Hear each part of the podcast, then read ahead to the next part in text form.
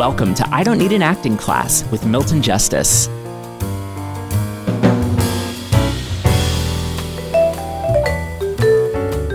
A playwright writes out of his period.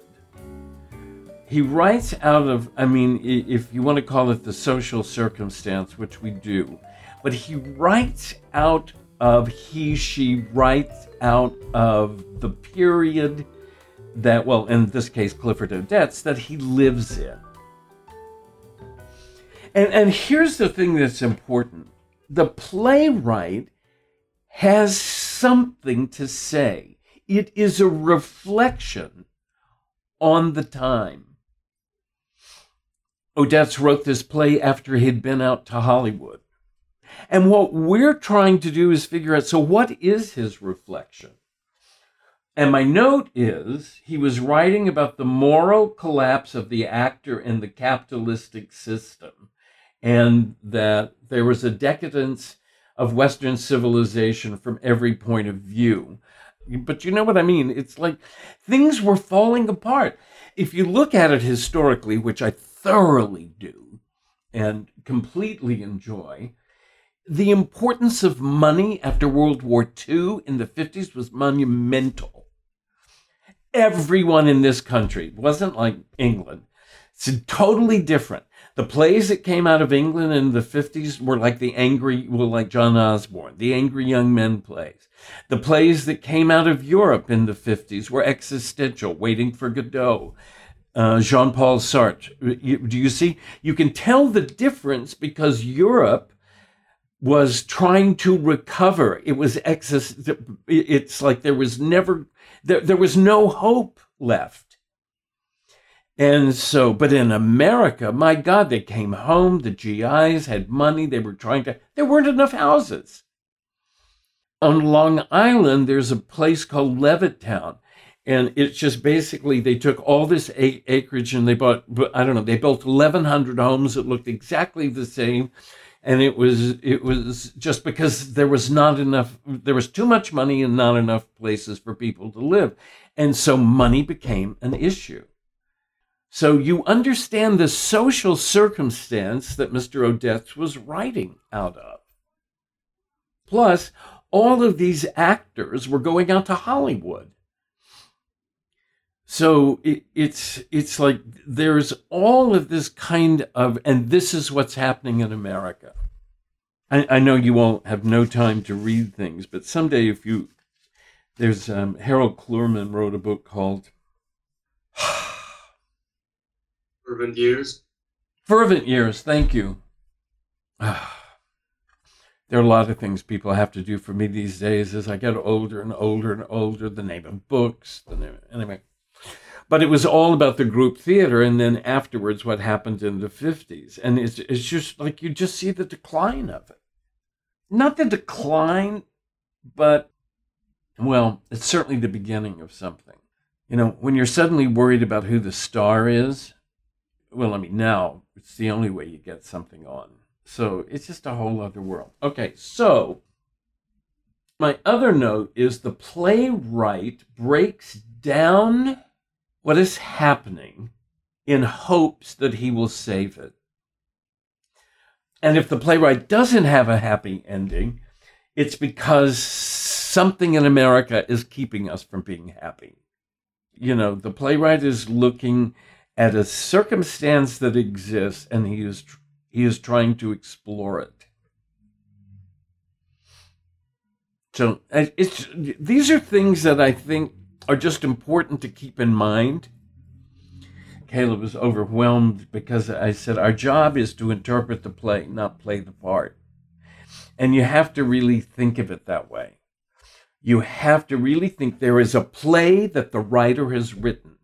It is about something, and it is our job to interpret it.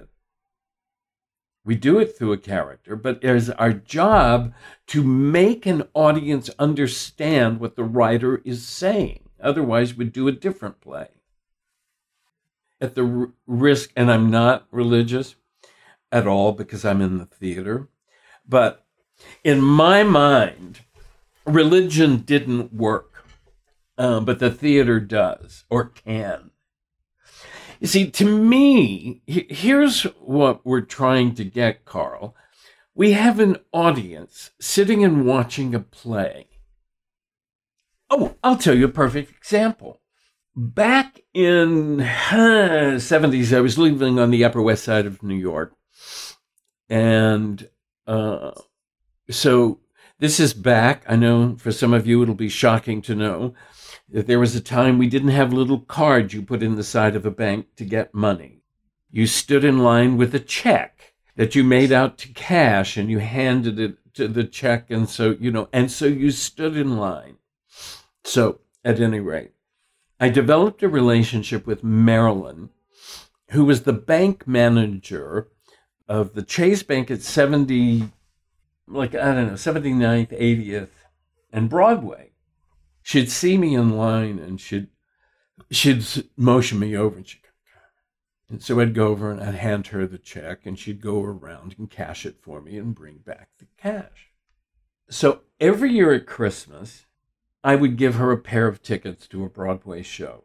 I had a play running in New York at the time, and so I had access to house seats no matter what the show was. And so I gave Marilyn a pair of tickets to, what's the Harvey Fierstein play, Walker?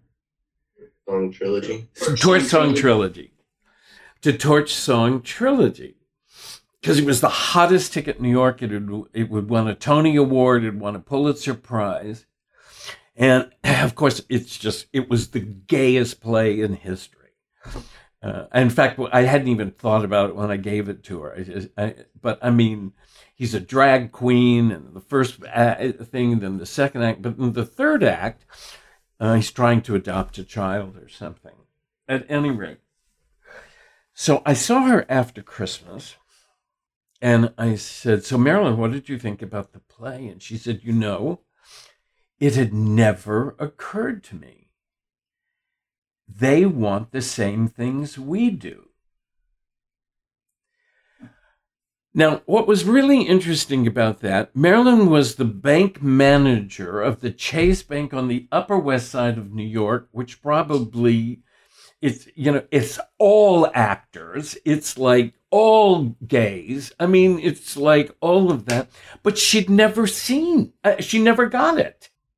But seeing the play, she understood something for the first time, that they wanted the same things we did. So, to me, if we do our jobs, an audience can see something they did not see before. Walker's periodically whores me out. And so he sat me up with a group in Ohio or something for a fundraiser. And of course I knew the audience, and I said to them, if you think of plays like parables, and I said to them, do any of you know Jesus? And I said, well, Jesus taught in parables. None of us remember the rules. I'll give you $10 if you can tell me what the Beatitudes are. Hell, I'll give you $20 if you can tell me what all 10 commandments are. But we know the stories. And so that's what plays. And so in an odd sense, that is what plays. That's what we're trying to do. If we can understand who these people are in these circumstances, in this world, then the audience watching it will understand something they didn't understand before. And then we've done our job.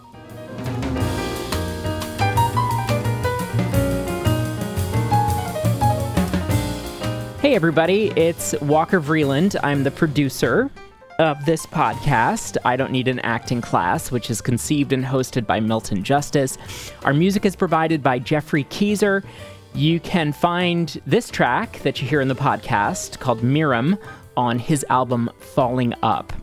Please subscribe, rate, and review the podcast. And if you are interested in Milton's script analysis class, the next session begins on March 2nd. And there are a few spots still available, so if you're interested, send me an email, questionsformilton@gmail.com.